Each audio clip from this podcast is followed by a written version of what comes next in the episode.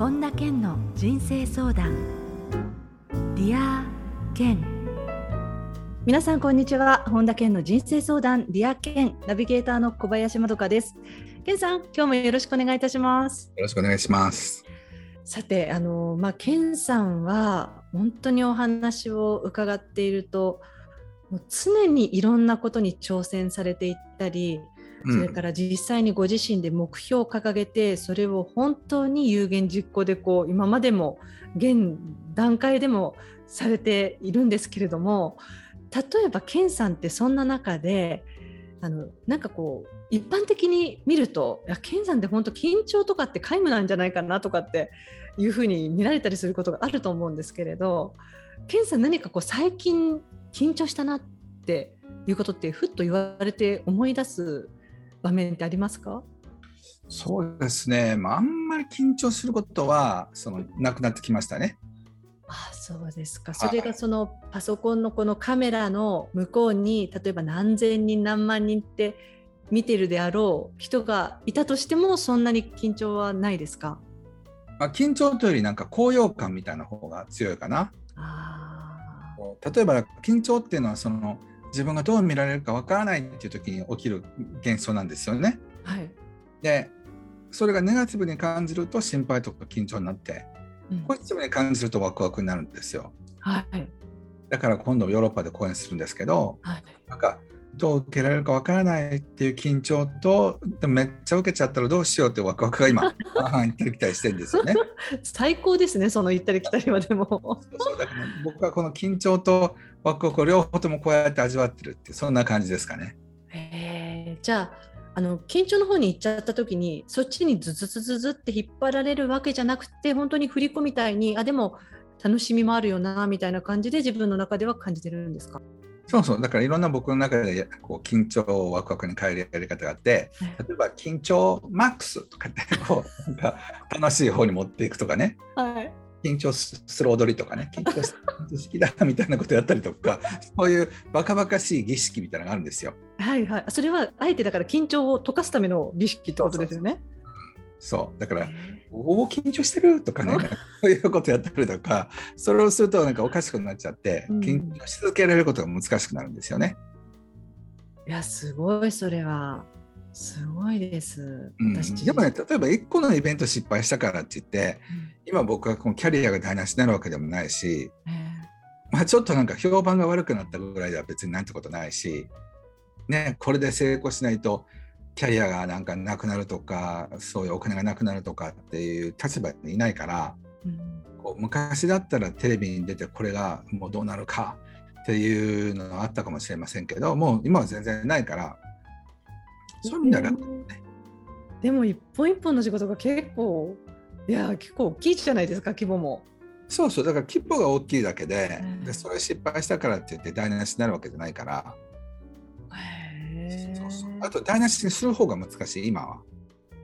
あそうですか。うん、だから皆さんに何らかの形で喜んでもらえるっていう風な確証がありながらやってるから、うんだからもう絶対に違いないって思ってるんですよねいろんな意味で。うんすごいなここだからセルフイメージが高くなったのかあ。えどうなんでしょうね。えねでもあのそうですよねあのきっとやりつつ健さんの中でもどんどんそのセルフイメージも上がりつつの今なんでしょうね。そうそうそうそうだからようやくねだって小冊子ますと1000万部本が売れてるわけだからうんだからそんな人なかなか世界でもいませんからね。うんそうなんですね。じゃあなんかちょっと笑える緊張したエピソード聞いちゃおうとかって思ったけど あんまり最近はないですね。っていうのが答えでした。はい、えーそれでは本田健の人生相談 Dear Ken 今日も最後までお楽しみください。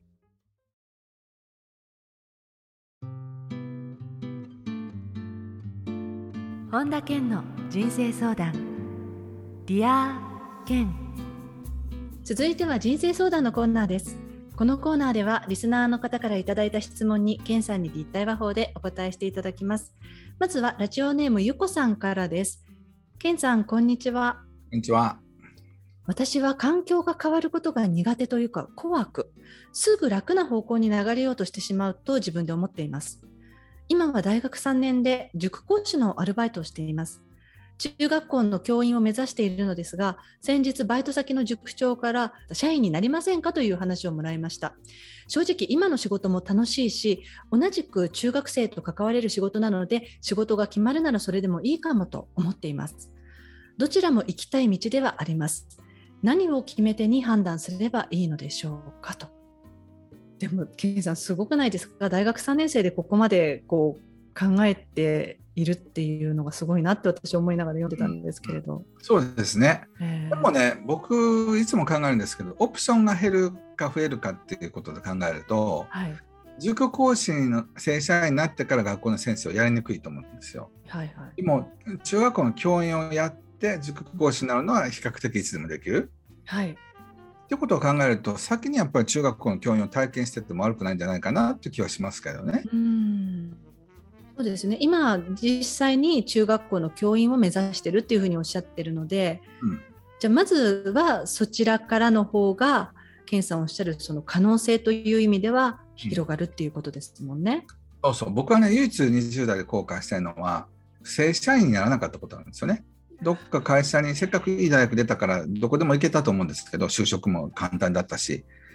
でも僕が一回サラリーマンになったらなかなか抜け出せないんじゃないかと思って怖くて就職しなかったんですよね。はい、僕の人生の最大の後悔は就職しなかったことですね。へせっかくそういう体験もできたのに、うん、なんかそれそれに背を向けてしまったのは結構もったいなかったなって思いますねどこでも入れたのに。そうか。いやでもその一般的にはでもそれ聞くとめちゃめちゃいいなって思いますけど。だからソニーとかね、うん、なんかわかんリクルートとか、うん、オルガンスタンレーとかそんなとこ入ってみたかったですよね。いわゆるちゃんとした会社。はいはいはい。えーね、そういう意味で、まあ、ケンさんもきっとだからおっしゃってるんですよね。もっとこう可能性が最初からこっちの狭い方に行くんじゃなくて先がある意味で広げていくっていうことですよね。だっていつでもできますからね、塾の先生だったら。うん、はい、えー、ゆこさんからの質問でした。ありがとうございました。はい、続いてラジオネームいつみさんです。けんさん、こんにちは。こんにちは。高校生です。私は自分に自信がある人、自意識過剰な人が苦手です。自信満々に物事を決め、都合が悪くなると自分勝手な理由をつけて逃げる、そういう人を何人も見てきました。なので私は自分に自信がなく石橋を叩いてダメなのは石橋は壊すくらいの慎重さが欲しいと思っています。ただ私が自信がないのを見透かされているようで相手の考えを押し通されてしまうことが多く辛いです。そういう人と上手に付き合うコツはありますかということで高校生の方からの質問です。すごい高校生だな。いやすごいですよまたね。あのね、でもね、そんなちゃんとした人の方が世の中少ないってことを一日さんに言いたいですね。うん、大人でね、あのまあ、高校生でもそうですけど、ちゃんとした人よりもちゃんとしてない人の方が社会の中に多いってことを思ってほしいんです、まず。うん、で、みんな自信がないし、自信過剰になるか、卑屈になるかのどっちかで、バランスを取れてる人ってあんまりいないんですよ。うん、例えば、変な話だけど、自分よりも節約するタイプか浪費化するタイプの2種類しかいないんですよ、人は。はいっていうのは自分を基準にしてるからね、うん、だから自分がすごい節約家だったとしてももっと節約家の人いるし自分が浪費家だったとしてももっと浪費家の人もいるし大多数の人は節約家でしみったれたように見えると思うんですよ、はい、だから自分がどこに行けばいいのかっていうのでその相対的に見えるってことも覚えておいてほしいんですよね、うん、だから自分が自信がないとみんな自信があるように見えちゃうんですよ。わかります。ありますねそれはねそうで自分が責任を過剰に取るタイプの場合には、みんなも責任に感じるんですよね。うんだからそういうことを分かっておくと人間関係がだいぶ楽になると思います。あの案外自分が自信がない時に周りがすごく自信が見えるように見えたとしても実際その相手と話してみると意外とその人も同じように自信がないんだよねあそうだったんだみたいな時もありますもんね。例えばだから受験の時自分が不安だとみんなが賢そうに見れるような心理です、はいはいはいありますね。そういうもんなんだってさ分かってればだいぶそれだけでも楽になるんじゃないですかね。うん、そうですよね。思います。はいということで高校生からの三見さんでした質問ありがとうございました。はいありがとうございます。続いてラジオネームテラさんです。ケンさんこんにちは。こんにちは。私は営業職で今年からリーダー職となり自分を含め6人の売り上げを管理することになりました。はい。仕事自体は5年目なのですが、コロナ禍で仕事のやり方もだいぶ変化していることもあり、正直自信がありません。うん。このままではいけないと思っているのですが、自信をつける方法、また部下に慕われる人になるには何を気をつけたらいいのか教えていただきたいですということなんですよね。あのまずね急に部下がね増えてちょっとドキドキしてると思うんですけどあの自信っていうのは営業全体で盛り上がって数字が出て初めて自信がつくものであってはい、最初から自信ってつくものではないんですよ。あじゃあつまりそれはどの仕事をしていてもうんそうっていうことですか、そうそうそうだからまず自信はいらないってことですよね。あそうなんですね。そうそうで部下に慕われるかどうか結果起きることであってえ最初から好かれようと思うとバランスを崩すんですよね。えええだからどちらかというとそういった自信がつくとか部下に慕われるっていうのは何かの仕事をやった結果としてついてくるものなんですよ。はいはいはい。だからそれはお金持ちになりたいっていう人とちょっと似ててお金持ちになるのはいい仕事をして初めてついてくるものなんですよね。ええだからどちらかというと仕事の結果として得られるものを先にもらもらおうと思うよりもうんじゃあその6人とどういうふうに楽しく仕事ができるのかなっていうふうに考えることの方が僕は先だと思います。うーんでこの6人がそのそれぞれね人生がここをきっかけに良くなって素晴らしい仕事としてねやっていくようなそういうリーダーに僕はなりたいっていうふうに思う心底思ってたとしたらこの6人の皆さんはたとえ数字が上がらなかったとしてもすごくこのあのね寺さんの下で働けてよかったと思えるんじゃないでしょうか。うんまずは本当に健さんおっしゃるように最初は自信とかそれからあどうやったら慕われようかっていう心がけよりももう全然それは後からやった結果ついてくるものっていうことですねそね。そこはね。そうそう。だからねそんなになんかこう今から焦らなくていいと思います。うんうん。はい、でもねあのいろんな仕事でこういうふうに思ってる方もいらっしゃると思うのであそっかって。そこはもう結果としてくるところだなっていうふうに思ったらまたちょ違うところで意識向けられますもんね。そうですね。はい、ありがとうございます。えー続いてはラジオネーム小井淳さんです。はいケンさんこんにちこんはに。ちは。私の悩みは自分の嫉妬心が大きいことです。ずっと自分に自信がなく、友人たちが楽しそうに趣味の話や将来の話、恋愛の話などをしているのを聞くと、えー自分には何もないと毎回感じて腹が立ちます。今は大学2年生ですが、何の目標もありません。友人に合わせてゲームをして、コンビニのバイトと授業だけの毎日で、この状態からいつも自分はどうするべきか悩んでいます。自分には何もないと感じる状態から抜け出す方法ありますでしょうか？と、う。なんんですよね。あのということはねやっぱり自分が何もないっていうふうに感じるのは基準が間違ってるんですよ。うん、例えばだから自分には何もないっていうのは誰と比べて何もないと思ってるのかってことなんですよね。はい。例えば楽しそうに趣味がある人恋人がいる人っていう人から見たら何もないと思えるかもしれませんけど例えば高卒で結局大学には行けずに大学に憧れてたけど大学生活が送れなかった人から見たら大学生であるっていうだけでもうなんかバラ色の生活に見えますよね。うん、だからどこを基準に何もないと感じてるのかってことで何もないっていうふうに感じてるのは基準が間違ってるだけかもしれないんですよ。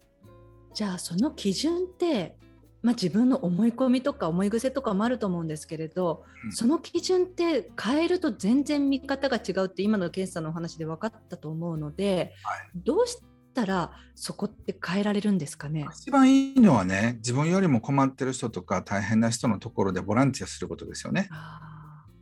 例えば大学生だったらその施設の子供をディズニーランドに連れて行くボランティアとかっていつも募集してるんですよ。ーえでお父さんとお母さんもいなくてその施設で育っていて頑張ってる子供たちとかと話をしてみたらもう自分は親が例えば両方ともいるだけでもすごいことだし大学に行けるってこともすごいことだってことに気がつきますよね。だからそういう自分がそのなんか自分より恵まれてる人たちばっかりいるとなんかそういう海外留学とか自分はできないとかと思うけど大学に行けるってことがすごいっていうふうになったとしたらあのそういう人たちから見たら小泉さんは嫉妬される方の人かもしれないってことなんですよ。うんだからね自分のその視点の置き方がどこに置くかで全然感じ方も違うし見え方って変わってきますよね。ね僕は二十歳の時にあのフィリピンのねスラム街で数日過ごしたことあるんですけど、ネグロス島のサトウキビ畑でね、ナタ振って砂糖のキビをめっちゃ重いやつを運ぶ作業があるんですけど、あれ一生やって暮らす人もいるわけですよね。はい。まあ、それから比べたら夜シャワーが出るだけでもなんてありがたいことかと思いましたし、トイレが流れるだけでもどんだけありがたいことかと思いましたけど、うんでそうやって一回人生の基準が下がるとうん感謝できる人になりますよね。ですね。だから今でも僕結構朝シャワー浴びること多いんですけど蛇口をひねるためにお湯が出てきてありがとうっていうふうなことを、えー言って本当にありがたいなと思ってシャワー浴びるようにしてるんですよ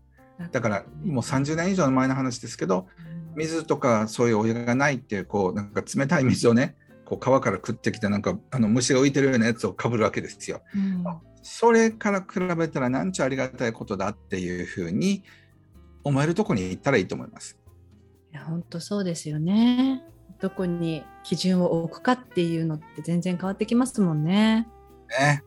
はい、えーということで小井淳さんからの質問でした。ありがとうございました。以上人生相談のコーナーでした。健さんありがとうございました。ありがとうございました。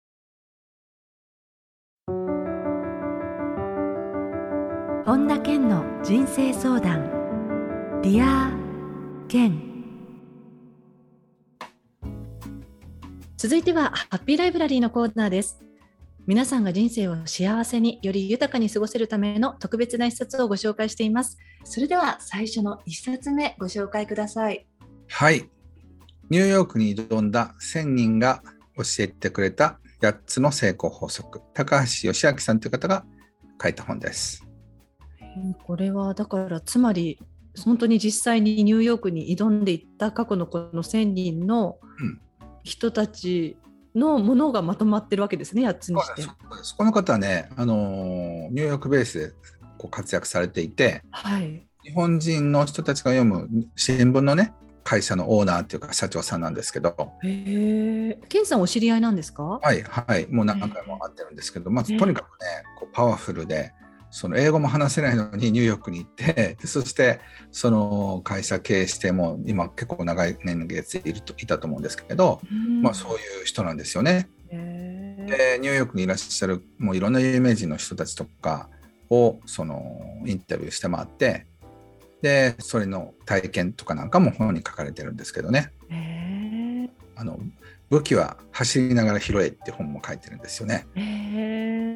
パワフルな人でその人生で自信がなくなったらどうしたらいいのかとかって思う人はまあそういう人の熱い話を聞いてよし自分も頑張ろうと思っていただきたいですね。ねぜひあピンときたっていう方は手に取ってみてください。はい、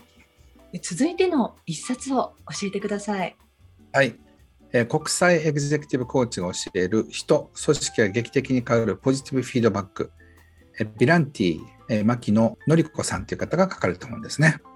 はい、この方はケンさんはどういうふうに知り合われたんですか？僕はね直接知り合いじゃないんですけど、えこの方の本がすごくいいなと思ってえ、あのこの帯にも書いてあるんですけどね、大事なことは見てるよ、認めてるよと伝えることだったって。結局僕たちはなかなかこう、あのよくやってるねとかってそういうことって言わないじゃないですか。うんでもそのちょっとしたポジティブなフィードバックが、まあ、タイトルの通りですけどね、あのすごくお互いの気持ちを高め合っていくってことは多分多くの人たちは理解してないと思うんですよ。はい。うん、であのここの中にね結果承認行為承認存在承認可能性承認で組織も人も結果がついてくるってことなんですこれはね本当子育てにも活かせるしもう全ての人に学んでもらいたいと思いましたね。わあすごい。はい、ぜひこちらの一冊も皆さんチェックしてみてください。はい。えこのコーナーではあなたからのおすすめの一冊も募集しています。デアケンアットマーク ioffice.com までお送りください。以上、ハッピーライブラリーのコーナーでした。それではケンさん、今日の名言をお願いします。楽天家は困難の中にチャンスを見出す。悲観論者はチャンスの中に困難を見る。ウィンストン・チャーチル。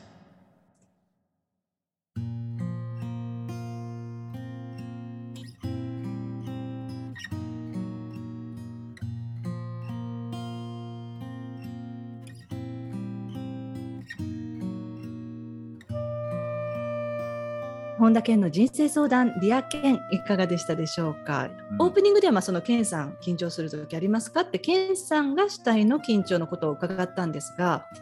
例えば健さんほらいろんな方とお会いする中でやはりその健さんもう長年のファンですとかもうメンターと思ってますっていう方だって大勢会う機会ってあると思うんですよね。っていう時にあと例えばこうセミナーの参加者とちょっと交流なんていう時にあファンですなんていう時に相手の方が緊張してるっていうケースが多いじゃないですかそういう時って。うんうん、そうするとその相手が緊張してる時に逆にそのケンさんがそういう相手と対峙した時に何かこう意識しているようなことっていうのはあるかなと思ってここで伺いたいんですけれども。あのね、僕はできるだけ一緒にこう空気をこう気を合わせるってことをすごく気をつけてますね。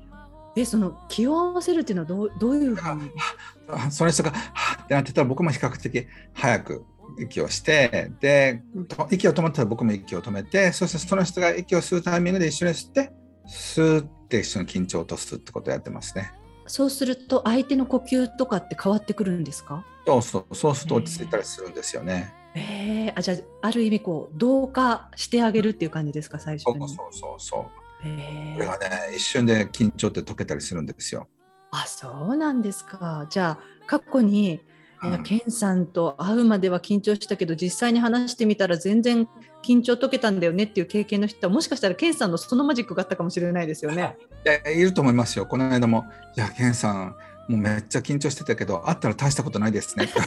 なんか、喜んでいいのかなみたいな、なんか、その言い方？がっくりきましたね。なんか、すごく力が抜けましたって言いたかったんでしょうけど、もうなんかあったらもうががっくりきました。まあ、がっかりじゃないでいいのかなと思ったりとかしてたんですけど。いやでもまだまだその人緊張してますね、つまりね。そうね。ね、あじゃあそういうことも相手が逆に緊張している時っていうのは心がけてらっしゃるってことですね、さん。ね、はい。ありがとうございました。えー、さて、本田健オンラインサロンでは毎月980円でサロンメンバーのみが視聴できる健さんのオンラインセミナーや特別ゲストとの対談などいろいろなコンテンツを配信しています。また、今年2022年の1月から毎月100円で600回以上のこのディアケンのバックナンバーが聞き放題のディアケンプレミアムというものがポッドキャストでスタートしています。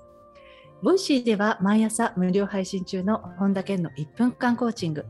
また、本田健書店や最新情報に関しては、本田健の公式ホームページや LINE アットで配信していますので、ぜひご確認ください。ということで、健さん、えー、今週もどうもありがとうございました。はい、ありがとうございました。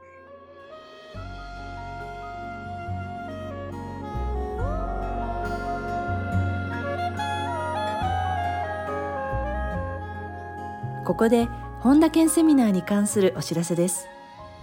9月17日土曜日。ポストコロナ時代のお金の IQEQ 実践編が開催されます。詳しくは本田健公式ホームページよりご確認ください。